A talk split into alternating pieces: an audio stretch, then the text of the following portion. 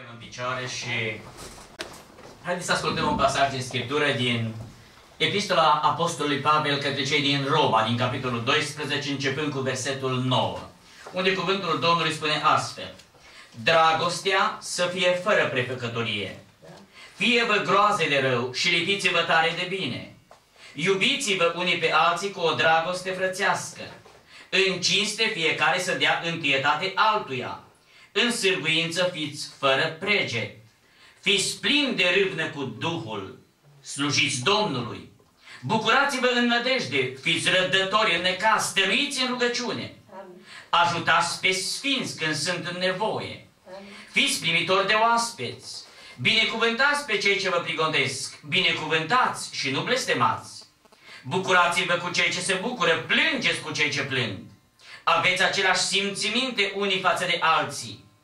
Nu umblați după lucrurile înalte, ci rămâneți la cele smerite. Să nu vă socotiți singuri înțelepți. Amin. Amin. Ocupați loc. Am înțeles că în seara aceasta nu sunt prieteni în locul acesta și de aceea m-am gândit să vorbesc despre caracteristici ale copilului lui Dumnezeu. Dacă suntem în seara aceasta aici care am încheiat un legământ cu Domnul, care am spus că îl vom sluji pe Dumnezeu întreaga noastră viață, se pune întrebarea ce trebuie să facem noi când ne adunăm într-un loc așa acesta. Și Apostolul Pavel, când călătorea și a ajuns în Corint, în întâi Corinteni, capitolul paisprezece, versetul douăzeci și șase, spune așa: ce este de făcut, fraților? Când vă adunați la oaltă, dacă unul din voi are o cântare, altul o învățătură, altul o descoperire, altul o vorbă în altă limbă, altul o tălmăcire, toate să se facă spre zidirea sufletească. Aș vrea să înțelegem că dacă noi am venit în seara aceasta aici, am venit pentru că vrem să ne zidim sufletește. Și de aceea spune cuvântul lui Dumnezeu în Cartea Psalmilor, în Psalmul o sută nouăsprezece, strâng cuvântul tău unde? În inima mea, cu un scop, ca să nu păcătuiesc împotriva ta. Aș vrea să înțelegem că în cuvântul acesta lui Dumnezeu există o putere. Nu la voia întâmplării Apostolul Pavel, când era în Roma, le spunea celor din Roma, în Roman, capitolul unu, versetul șaisprezece, căci mie, zice, ca un apostol al neamurilor, nu mi-e rușine de Evanghelia lui Hristos, pentru că ea este puterea lui Dumnezeu pentru mântuirea fiecăruia care crede, întâi a iudeului și apoi a, a grecului. Adică deopotrivă atât pentru iudei, cât și pentru neamuri, în cuvântul lui Dumnezeu există putere de mântuire. Și aș vrea ca în seara aceasta să înțelegem că puterea aceasta de mântuire este pentru cei care au încheiat legământ cu Domnul și este și pentru cei care n-au încheiat legământ cu Domnul, ca să-i transforme cuvântul lui Dumnezeu și să-i aducă la pocăință. Amin. De multe ori când avem semn de evangelizare, privim și ne uităm în sală. Și zicem, sala este goală. Vreau să vă spun că cuvântul lui Dumnezeu deopotrivă vorbește celor care suntem întoși la Dumnezeu, pentru că mai avem nevoie să ne pocăim. Amin. Dacă vă uitați în Evanghelia după Matei, în capitolul cincisprezece sunt prezentate acolo trei pilde. Și spune cuvântul Domnului în prima pildă că acolo s-au adunat atât cărturari cât și vameși și unii dintre ei s-au adunat cu un scop, să-L asculte pe Iisus Hristos. Și ascultați ce spune cuvântul Domnului cu privire la aceștia. Luca, capitolul cincisprezece, vreau să vă citesc începând cu versetul unu. Spune așa: toți vameșii și păcătoșii se apropiau de Iisus ca să-L asculte. Dar printre ei se adunau și farisei și cărturarii. Versetul doi. Și farisei și cărturarii cârteau și ziceau: omul acesta primește pe păcătoși și mănâncă cu ei. Dar Domnul Iisus Hristos, întrucât le cunoștea gândul și a vameșilor și a păcătoșilor care veneau acolo să-L asculte, să primească iertare și mântuire, și cunoștea și gândul fariseilor și cărturarilor care cârteau și ziceau: ăsta este Fiul lui Dumnezeu. Dar de ce primește pe vameși și pe păcătoși? Și atunci Domnul Iisus Hristos le spune pilda. Dar El i-a spus pilda aceasta. Și ascultați: care om dintre voi, dacă are o sută de oi, spune, și pierde pe una dintre ele, nu le lasă pe cele nouăzeci și nouă pe islas și se duce și o caută pe cea pierdută. După ce o găsește, spune că o ia, o duce în turmă și îmi place aici versetul acesta, spune așa: și când se întoarce acasă, cheamă pe prietenii și vecinii și le zice: bucurați-vă împreună cu mine, căci mi-am găsit oaia care era pierdută. Și ascultați ce spune. Le-a spus pilda aceasta și în încheierea pildei le spune așa. Tot așa, vă spun că va fi mai multă bucurie în cer pentru un singur păcătos care se pocăiește decât pentru nouăzeci și nouă de oameni neprihăniți care nu au nevoie de pocăință. Adică le spune, este bucurie în cer pentru un păcătos din acesta neînsemnat care se pocăiește și se întoarce la Dumnezeu. Aici pierderea era de unu la sută. După aceea, dacă vă uitați, le spune mai departe pilda cu femeia cu cei zece bănuți. Și aici pierderea este de unu la zece. Și ascultați ce încheie și aici când le spune că după ce găsește, după ce l-a găsit, cheamă pe prietenele și vecinele ei, versetul nouă, bucurați-vă împreună cu mine, căci am găsit leul pe care îl pierdusem. Și din nou vine și repetă versetul zece, Domnul Iisus Hristos, după ce încheie pilda, le spune acestor farisei și cărturari, cât și vameșilor și păcătoșilor, așa, tot așa, vă spun că este bucurie înaintea Îngerului Dumnezeu pentru un singur păcătos care se, care se pocăiește. Vedeți? Chiar atunci când a fost pierderea de unu la zece, când a fost pierderea de unu la sută, și spune că Domnul Iisus Hristos i-a făcut să înțeleagă pe farisei și cărturari că se duce și caută ce era pierdut. Și după aceea urmează pilda fiului risipitor, o pildă arhi cunoscută de către noi ca și copii ale Dumnezeu. Și aici ne spunem pierderea e cincizeci la sută. Eu vreau să vă spun pilda aceasta, am citit-o de foarte multe ori. Aici pierderea este de o sută la sută. Pentru că atât fiul acela care a luat partea de avere a tatălui său și s-a dus și a risipit, a fost pierdut. Și cuvântul Domnului spune că tatăl, nu numai că i-a împărțit lui averea, spune că le-a împărțit averea și la unul și la celălalt. Răspundeți ce spune cuvântul Domnului. Cel mai tânăr din ei a zis tatălui său, tată, dă-mi partea de avere ce mi se cuvine. Și tatăl zice, le-a împărțit averea. Adică la amândoi a dat partea care îi se cuvine. Unul dintre ei a luat averea lui și s-a dus în lumea largă, a cheltuit-o cu femeile destrăbate și a făcut ce a vrut cu ea. Dar găsim pe celălalt fiu, care a rămas în casă. Dar vreau să vă întreb, fiul acesta care a rămas în casă, în momentul când s-a întors fratele lui în casă, el a fost bucuros? Haideți să citim versetul douăzeci și opt. Spune versetul douăzeci și opt din Luca cincisprezece astfel.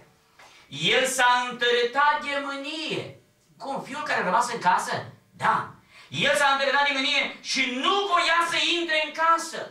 Când a auzit că fratele lui, care era pierdut, care a avut un moment când și-a venit în fine și s-a întors în casa tatălui, a zis, acest fiu al tău, a risipit al meu, nu fratele meu, acest fiu al tău a zis de tată. Și omul acesta, vrea să vă spun că era pierdut, dar era pierdut în casă. Și spune cuvântul Domnului, tatăl său a ieșit afară și l-a rugat să intre în casă. Și vine și explicația și spune, dar el greu răspuns a zis tatălui său, iată, eu slujesc ca un rob de atâția ani și niciodată nu ți-am călcat porunca. Și mie niciodată nu mi-ai dat măcar un ied să mă veselesc cu prietenii mei. Iar când a venit acest fiu al tău, zice versetul acesta, versetul treizeci, care ți-a mâncat averea cu femeile desfrânate, i-ai tăiat vițelul cel îngreșat. Și ascultați ce îi spune tatăl. Pentru că tatăl iubea pe amândoi fii, pentru că amândoi erau pierduți. Fiul i-a zis tatăl, tu întotdeauna ești cu mine și tot ce am eu este al tău. Dar trebuia să ne veselim și să ne bucurăm pentru acest frate al tău, zice el, care era mort și a înviat, era pierdut și a fost găsit. Și acest frate al tău s-a întors la tine, nu ca tu să te întristezi, ci ca tu să te bucuri. Vedeți? Poți să fii pierdut în afară, poți să fii pierdut în casă. Totul este ca să te întorci la Domnul Iisus Hristos. Pentru că nu se poate să ai mântuire fără să fii întors la Domnul Iisus Hristos. Și aș dori ca din pasajul acesta din Romani să am cele patru caracteristici care vreau să vi le spun de la început, care trebuie să-l caracterizeze pe un copil al lui Dumnezeu. Dacă noi credem în puterea transformatoare a cuvântului lui Dumnezeu, aș vrea să credem că acest cuvânt al lui Dumnezeu ne ține pe cale, ne hrănim din cuvântul lui Dumnezeu, pentru că vrem să rămânem pe calea aceasta până la revenirea Domnului nostru Iisus Hristos. Pentru că dacă la un moment dat nu te mai hrănești din cuvântul acesta, vreau să vă întreb, în momentul în care Avram a izgolit-o pe Agar, care Era în casă, n-a mai putut să o țină acolo pentru că a avut probleme cu Sara, i-a dat acel burduf cu apă, i-a pus meringhia și a dat drumul în pustie.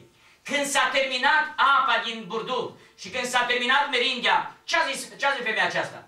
S-au terminat acestea și acum mor, mor de foame. Vreau să vă spun că din punct de vedere spiritual noi, când nu ne mai hrănim din cuvântul lui Dumnezeu, murim de foame. Așa după cum trupul acesta când nu-l hrănești moare, din punct de vedere fizic, vreau să vă spun că și omul nostru spiritual, dacă nu mai hrănim din cuvântul lui Dumnezeu, moare.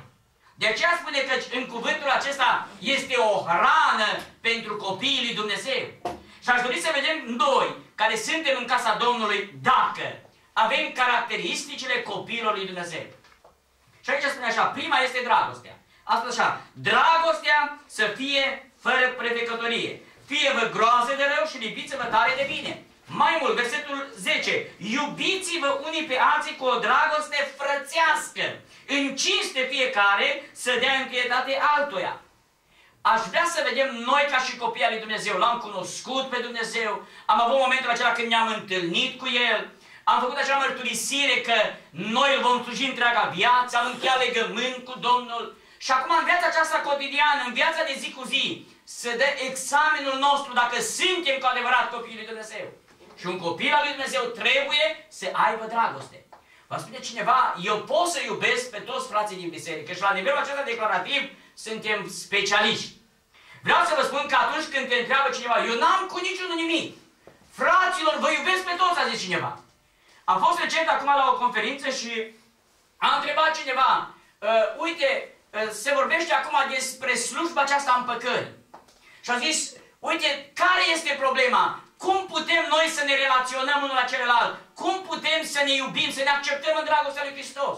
Și a zis, eu, fraților, n-am cu niciunul din voi nimic. Vă iubesc pe toți. Este foarte ușor. Vreau să vă spun că dragostea adevărată se vede în atitudinea ta față de cel care este fratele tău, față de cel care este aproapele tău în momentele critice dintre voi doi. În momentele critice, în momentele acelea când apar probleme, atunci se vede adevărata dragoste pe care o manifestă și față de celălalt. Și ascultați ce spune cuvântul Domnului. Spune așa versetul unsprezece. Spune și aceasta din capitolul treisprezece. Și aceasta cu atât mai mult cu cât știți în ce împrejurări ne aflăm. Este ceasul să vă treziți în sfârșit din somn, căci acum mântuirea este mai aproape de noi decât atunci când am crezut. Versetul doisprezece este așa. Noaptea aproape a trecut, se apropie ziua. Să ne dezbrăcăm dar de faptele întunericului și să ne îmbrăcăm cu armele luminii. Și ascultați versetul treisprezece. Să trăim frumos, zice, ca în timpul zilei, nu în chefuri imbeții, nu în curvi și în alte fapte de rușine, nu în certuri și în pismă. Acum vreau să vă întreb. Dacă eu, ca și un copil al lui Dumnezeu, manifest dragoste față de cei care sunt împreună cu mine mădulare în trupul lui Hristos, sunt frați și surori, cum pot eu să mă comport în viața aceasta socială? Cum pot să mă manifest eu decât trăind ca un copil al lui Dumnezeu în lumina lui Dumnezeu? Am fost zilele trecute la spital, la un frate, nu este din biserica noastră, și când am ajuns acolo, a venit o asistentă înăuntru. Eu am rămas mirat, l-a privit așa, era un frate ale șaptezeci și ceva de ani, s-a uitat spre el și a zis, ți-am spus să nu te mai ridici de acolo să stai în pat, că de aceea ți-e rău, zice către el. Și omul acesta în seninătatea lui s-a uitat și a zis, doamna asistentă, dar nu pot să stau acolo întins când a venit la mine fratele meu, a zis. Și atunci asistenta cu un fel de ironie s-a privit spre el, auzi, lasă-mă că de când, de când ai venit aici tu ai o grămadă de frați, a zis către el. Am stat și m-am uitat puțin spre ea și a zis, doamna asistentă, nu vă supărați, îmi dați voie să vă pun o întrebare. A zis, da. Dumneavoastră, îl numiți pe Dumnezeu Tată sau îl recunoașteți pe Dumnezeu de Tată? Și a zis, da. Și dacă Dumnezeu vă este Tată, și la dumneavoastră, și la mine, și, și, la, și la fratele și mă, atunci ce suntem noi unul în relația cu celălalt? Și știți ce de femeia aceea? Lăsați-mă în pace și a ieșit pe ușa afară. Vedeți, oamenilor le este greu să recunoască că Dumnezeu este Tatăl nostru, iar noi, în relația aceasta unul cu celălalt, trebuie să ne comportăm ca frați. Adică să manifestăm dragostea frățească despre care vorbește aici Apostolul Pavel la cei din Roma. Și cuvântul Domnului este acela care ne vorbește despre această dragoste cu un scop. Ca noi să fim aceea, să o aplicăm în viața de zi cu zi. M-am uitat zilele trecute ce spunea Evanghelistul Matei în capitolul cinci cu versetul douăzeci și trei. Și vreau să vă citesc versetul acesta, deoarece ne vorbește despre relația aceasta care trebuie să o avem noi unul cu celălalt. Uitați-vă ce spune Matei, capitolul cinci, versetul douăzeci și trei. Așa că dacă îți aduci darul la altar și acolo îți aduci aminte că fratele tău are ceva împotriva ta. Tu n-ai nimic. Fratele tău are ceva împotriva ta. Lasă-ți darul acolo înaintea altarului și du-te întâi de împacă-te cu fratele tău. Apoi vino de aduți darul. Păi dacă eu manifest dragoste față de fratele meu, în momentul în care eu n-am făcut nimic, dar el știu că are ceva împotriva mea, Cuvântul lui Dumnezeu ne spune că ai venit să-ți aduci darul la altar. Adică mergeau în vechime oamenii la templu, duceau darul acolo la altar. Și în momentul în care ducea darul la altar, îi spune Cuvântul lui Dumnezeu că lasă-ți darul acolo. Du-te întâi, rezolvă-ți problema ta cu fratele tău. Și după ce ți-ai rezolvat problema cu fratele tău, vino și aduci darul. Dar de ce? Dacă vrei ca jertfa ta să fie primită. Și nu se poate. Noi credem că în viața aceasta putem să îl înșelăm pe Dumnezeu. Vreau să vă spun că Dumnezeu ne cunoaște gândurile noastre, ne cunoaște trăirile noastre, ne cunoaște atitudinile noastre și dorește ca noi să putem să manifestăm dragoste adevărată în relația noastră unul cu celălalt. De aceea ne spune Cuvântul lui Dumnezeu că atunci când venim să ne aducem darul, adică venim la casa Domnului, venim să ne închinăm lui Dumnezeu, nu putem să venim oricum, ci trebuie să ne rezolvăm problema aceasta noastră pe orizontală. Noi, în general, zicem, eu am o relație bună cu Dumnezeu. Eu am o relație bună cu Dumnezeu. Ascultați-mă bine. Nu se poate să ai o relație bună cu Dumnezeu și să ai o relație rea cu frații tăi. Nu se poate. Pentru că cine spune că iubește pe Dumnezeu și ce face? Urăște pe fratele său, este un, un mincinos. Aș vrea să înțelegem în seara aceasta că una din caracteristicile copilului lui Dumnezeu este dragostea frățească.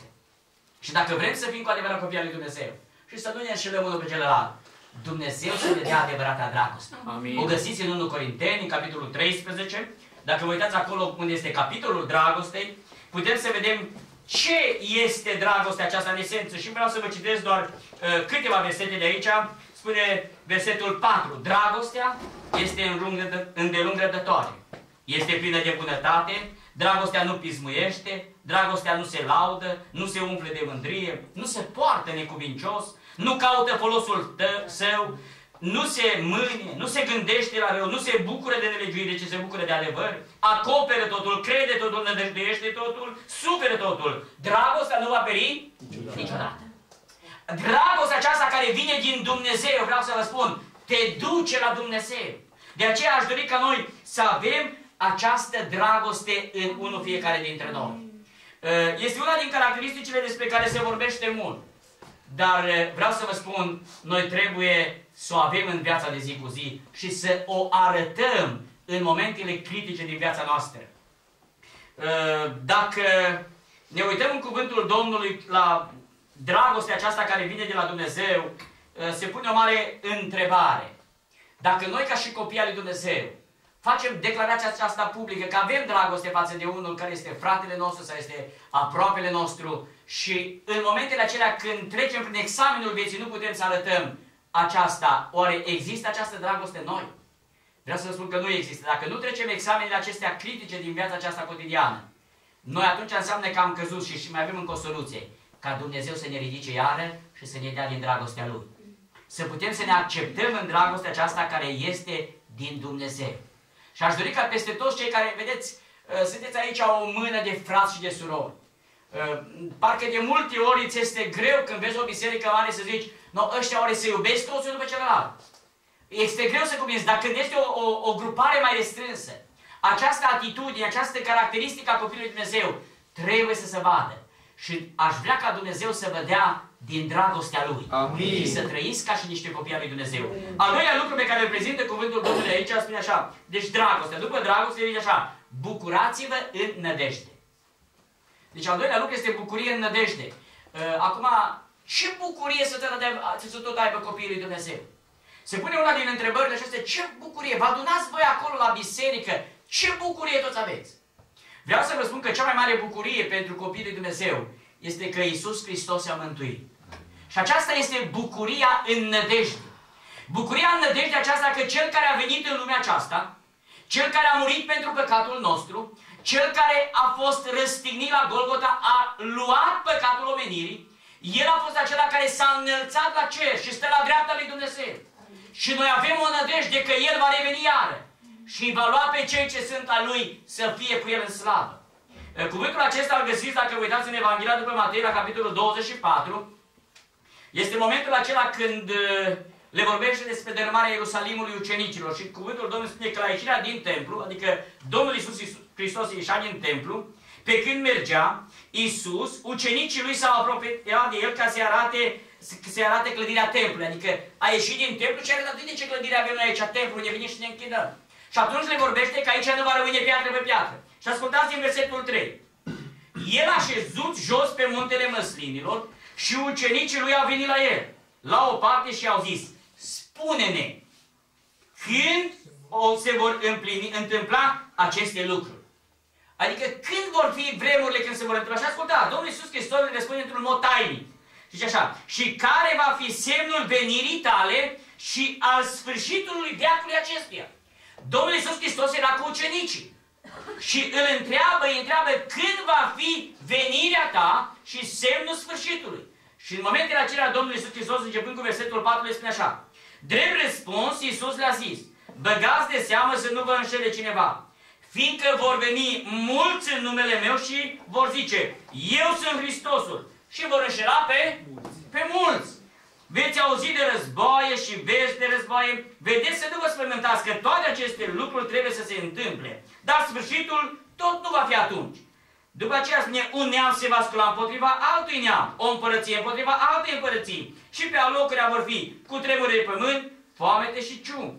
Dar toate aceste lucruri nu vor fi decât începutul durerilor. durerilor.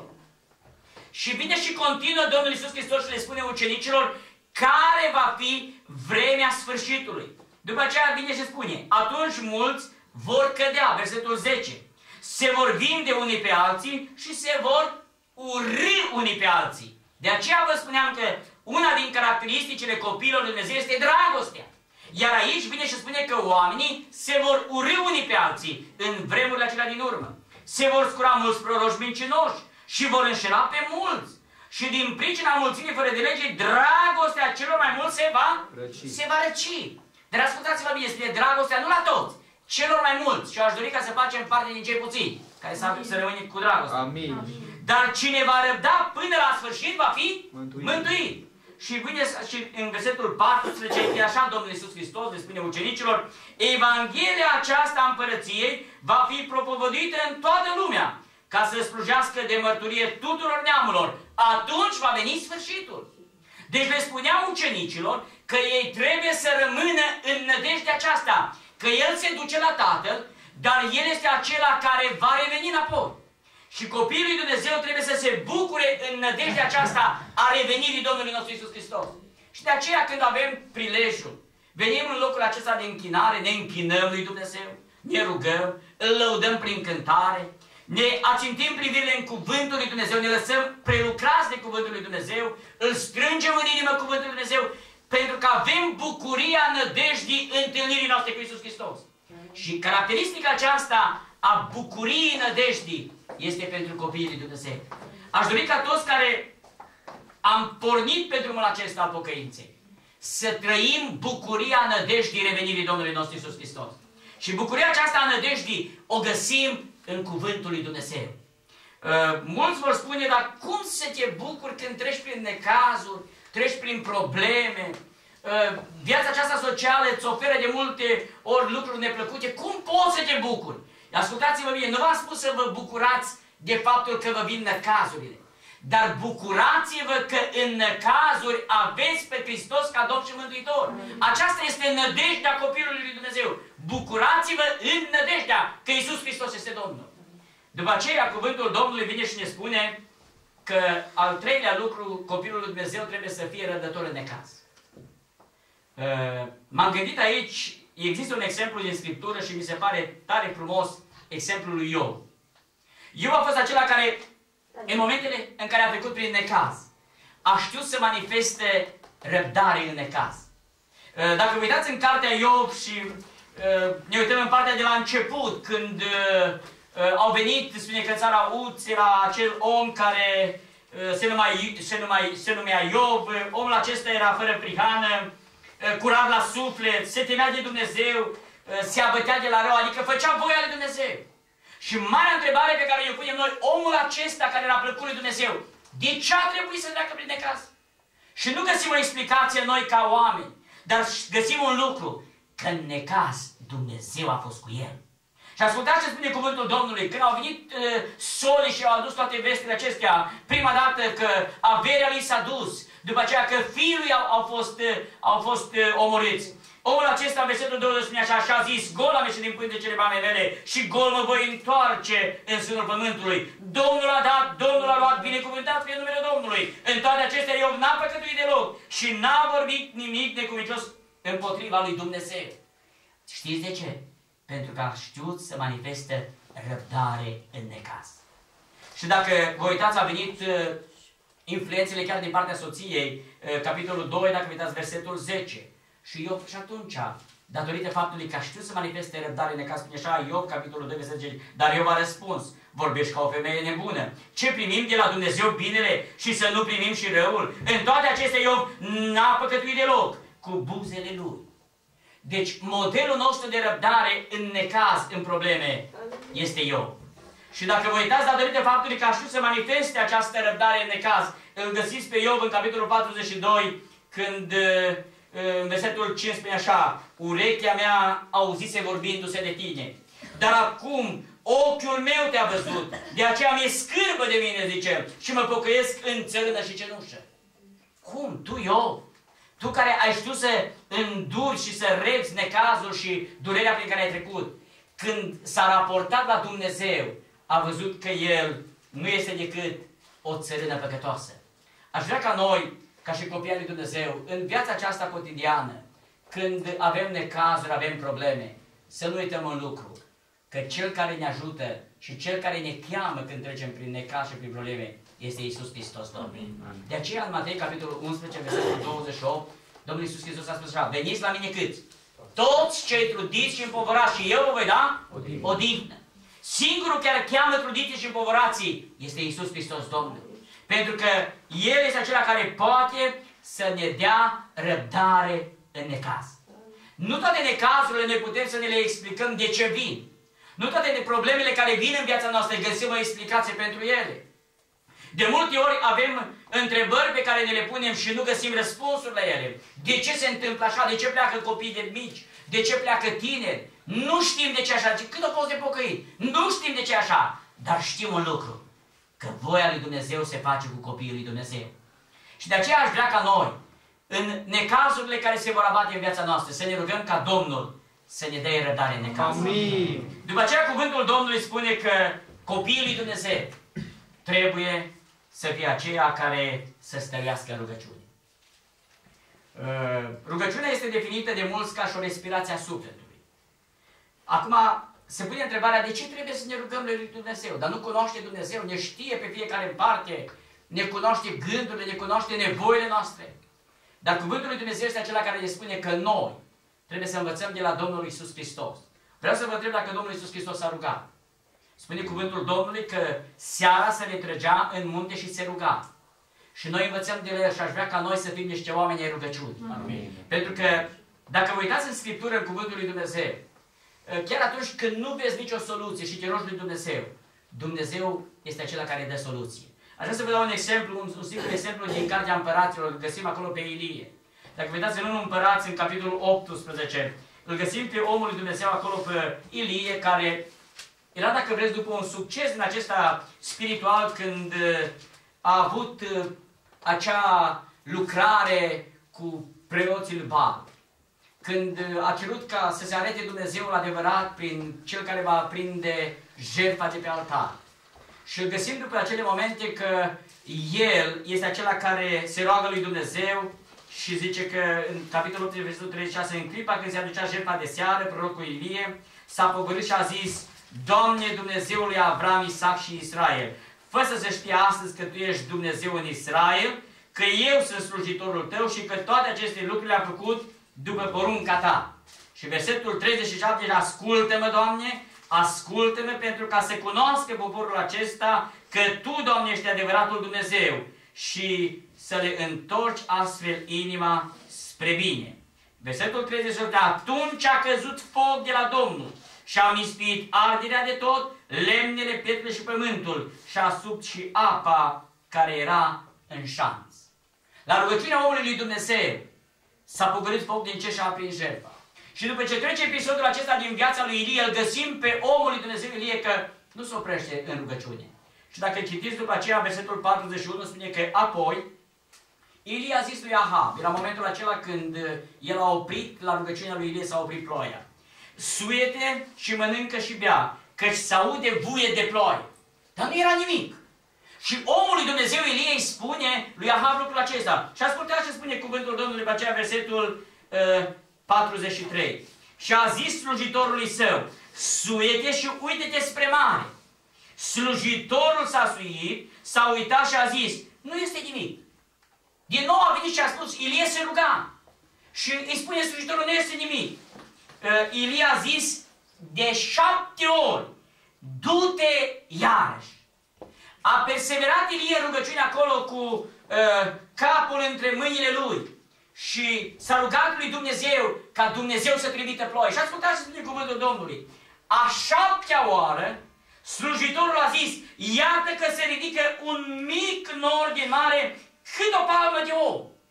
Ilie a zis: Suie-te și spune lui Ahab: În hamă și pogoară-te, ca să nu te oprească ploaia. El credea că Dumnezeu trimite ploaie la rugăciunea lui. Și vreau să vă întreb dacă a insistat în rugăciune după voia lui Dumnezeu. A ascultat Dumnezeu rugăciunea lui Ilie? Amin. Vreau să vă spun că în viața aceasta de copil al lui Dumnezeu trebuie să știm să insistăm în rugăciunea înaintea lui Dumnezeu. Mulți spun: Dar de ce să te rogi? Ascultați-vă bine, spune, dar Pavel la un moment dat s-a rugat și s-a oprit. Dacă Domnul îți vorbește să nu te mai rogi, nu te mai ruga.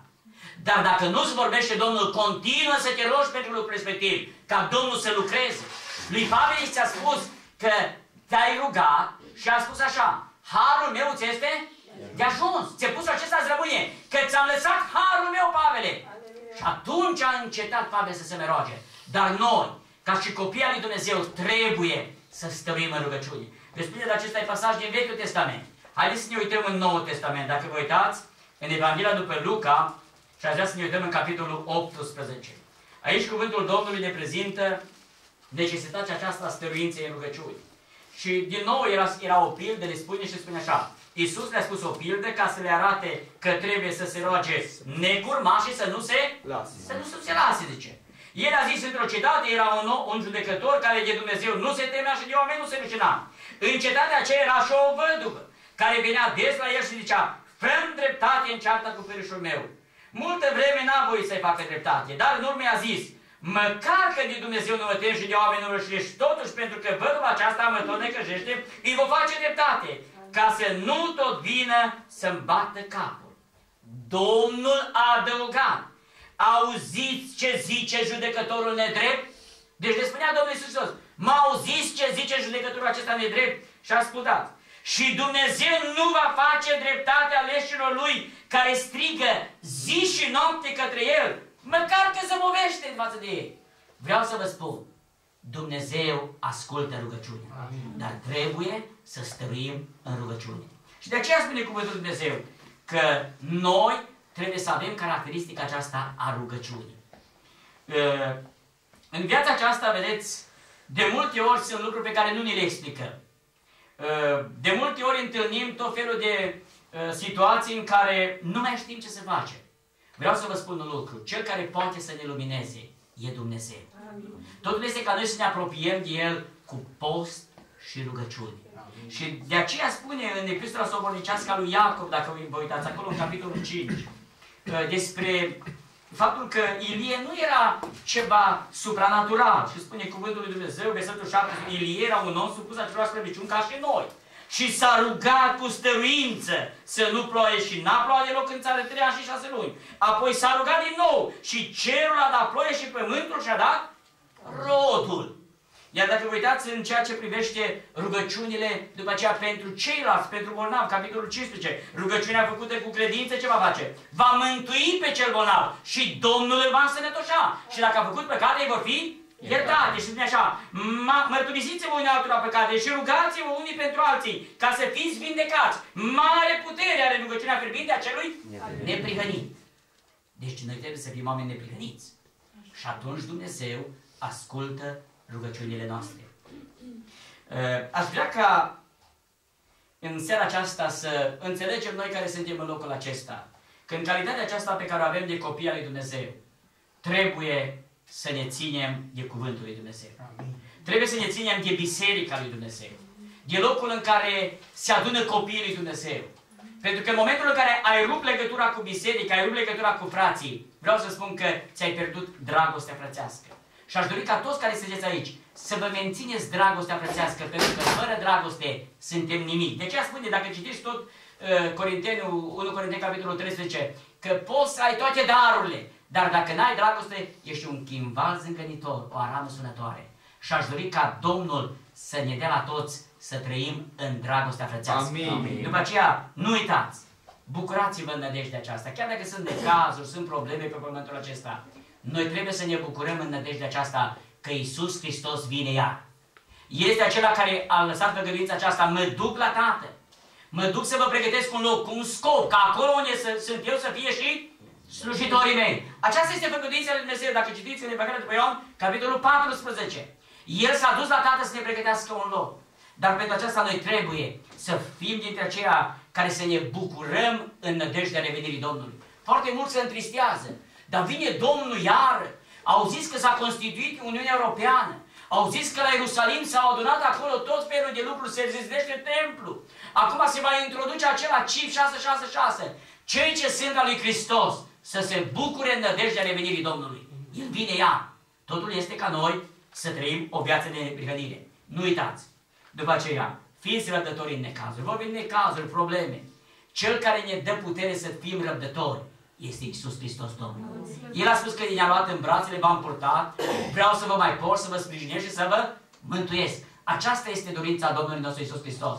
Nu ne-a luat pentru o vreme. El este acela care va fi cu noi până la capăt. Amin. Totul este ca noi să rămânem în voia Lui, să facem voia Lui și să împlinim cuvântul lui Dumnezeu. Și după aceea, dacă vrem să nu ne pierdem puterea, stăruiți în rugăciune. Există diversi oameni care spun că rugăciunea e bine să fie făcută ba acolo, ba acolo. Rugați-vă neîncetat, spune cuvântul Domnului. Rugați-vă în orice loc. Și Domnul este acela care ascultă rugăciunea. Închinătorii adevărați, în dialogul acela care l-a avut Domnul Iisus cu Samaritan, că a spus, ba că unii spun că să ne închinăm pe munte, unii spun că trebuie să ne închinăm în altă parte. Ascultați, închinătorii adevărați se închină Tatălui cum? Din Duh și în adevăr. Aș dori ca aici sunteți oameni slăbiți de puteri fizic. Domnul să vă îmbrace cu puterea de sus. Amin. Și să puteți să rămâneți în rugăciune. Aș vrea ca în încheiere să vă spun că în cuvântul acesta lui Dumnezeu există putere de transformare. Acum suntem noi, suntem cei care avem legământ cu Domnul.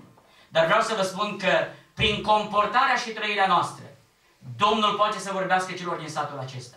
Amin. Atunci când El ți-a nedreptățit pe tine și tu l-ai acceptat pentru că Dumnezeu este dragoste, l-ai câștigat pe El. Și va avea clipa cercetării pe care o va face Dumnezeu. Și Dumnezeu va lucra la inima lui. Amin. Vreau să vă spun că după douăzeci de ani m-am întâlnit săptămâna aceasta cu un om. Un om care a fost șef de promoție în facultate când a terminat. Un om care a avut funcții politice. Un om care la un moment dat a avut uh, uh, și funcții administrative. Nu-i din județul ăsta, din Bistrița Năsăud. Și într-una din seri, cu trei zile înainte de a mă întâlni cu el, m-a sunat păstorul de la una din biserici din Maier, o biserică mare de câteva sute de membri, și mi-a zis, uite, vreau să-ți dau o veste, mă cunosc cu păstorul de acolo. A zis, știi că omul respectiv s-a pocăit? Și a rămas rece, a simțit în glasul în care a răspuns și a zis, nu vrei să crezi? Uite, și el și nevasta lui s-au întors la Domnul, a zis către mine. Și a rămas puțin mirat, știam că nu frecventa biserica, nu, nici nu voia să vină la biserică. și mi-a zis s-a pocăit, dar mai mult decât atât. Citește cuvântul lui Dumnezeu în fiecare zi și vine și mă întreabă. Vreau să trăiesc ce spune aici cuvântul lui Dumnezeu. Mi-am subliniat, zice, toate lucrurile de aici și am văzut. Eu și asta am făcut-o, și asta am făcut-o, și asta am făcut-o. Și am zis, ce să fac cu ele? Și zice, eu, eu ce să-i spun? Sângele lui Iisus Hristos se curățește de orice păcat. Tu, de acum înainte, du-te în pace și să nu mai păcătuiești. Și Domnul te iartă. Și omul acesta zice, mai mult decât, decât atât, zice, vine cu soția lui și cântă în biserică. După câteva luni. Și m-am întâlnit cu el săptămâna trecută. M-a sunat, i-a luat numărul de telefon și când m-am întâlnit după douăzeci de ani, eu știam că era împotriva celor care au un mod de manifestare asemănător cu al nostru, a zis, slăvit să fie Domnul, că mi s-a descoperit și mie, a zis. Nu mi-a vorbit într-un mod special, zice, dar în momentele grele din viața mea am deschis cuvântul lui Dumnezeu. Și m-am uitat și mi-a început să-mi dea nume din biserică, m-am uitat la cutare, m-am uitat la cutare. Și am zis, dar și ăștia trec prin aceleași probleme. Dar nu-i văd așa poți să omorâți și uh, a plecat spre problemele acestea ca și mine. Și atunci am înțeles un lucru. Că Dumnezeu este Cel care îți dă biruință să treci pe toate problemele. Și în momentele acelea, zice, când am înțeles că există un Dumnezeu care te trece biruitor. Deci am zis că într-una din zile, zice, citeam în Biblie. Citeam, dar nu eram pocăit. Și m-am dus la soție și am zis pe nume, i-am zis soției, auzi, noi trebuie să ne pocăim, am zis către soție. Și zice, și-au făcut niște ochi mari în bucătărie, așa s-a uitat la mine și au zis, păi măi, Lazare, tu ți-ai pierdut mințile? Zis, și atunci omul a zis, pentru Hristos, da. Mi-am pierdut mintea pentru Hristos, pentru că vreau să fiu un copil al lui Dumnezeu. Și are un patos și o dragoste fierbinte pentru toți cei care uh, sunt întorși la Dumnezeu și am început să-i mai dau câteva nume. Și am mai dat câteva nume de oameni care, acum douăzeci de ani, ironizau cuvântul lui Dumnezeu. Și am dat oameni care uh, veneau, veneau parcă în mod intenționat să vorbească de rău cuvântul lui Dumnezeu. Și a spus, și pe omul acela l-a transformat Dumnezeu. Și știți ce a zis către mine? Mă, nu mă miră. Dacă m-o transforma pe mine, care am fost un păcătos, și pe l-a putut. Dăm numărul de telefon, i-am dat numărul de telefon. Și zice, am să-l sun să-i spun că și eu sunt un copil al lui Dumnezeu. Deci vedeți, Dumnezeu lucrează într-un mod în care noi nu înțelegem. Vedem că nu-i lume multă, nu știe. Omul acela acolo în casa lui. Dumnezeu se poate atinge de el. De aceea spunea Pavel, eu am sădit, Apolo a udat, dar Dumnezeu este Cel care face să crească. Nu cădeți în deznădejde că nu vor veni mulți. Rugați-vă ca Domnul să vă dea putere să trăiți ca niște copii al lui Dumnezeu și Domnul să se atingă de inimile celor din satul acesta. Eu mă bucur că aici se va ridica o biserică. Aveți credință și nădejde că Dumnezeu umple biserica. Pentru că El poate. El schimbă inimi, El schimbă vieți, și El poate să facă aici să existe oameni ai Împărăției lui Dumnezeu. Amin. Pentru că în cuvântul Lui există putere de mântuire, Amin. Există putere de transformare. Și aș vrea ca în încheiere să vă spun ceea ce spunea Petru. Dacă vă uitați în doi Petru, cuvântul Domnului, în capitolul unu, versetul cinci, spune așa. De aceea, ascultați ce ne spune nouă care suntem copiii lui Dumnezeu. Dați-vă și voi toate silințele ca să uniți cu credința voastră fapta. Cu fapta, cunoștința, cu cunoștința înfrânarea, cu înfrânarea răbdarea, cu răbdarea evlavia, cu evlavia dragostea de frați, cu dragostea de frați iubirea de oameni. Domnul să vedea aceste lucruri tuturor. Amin.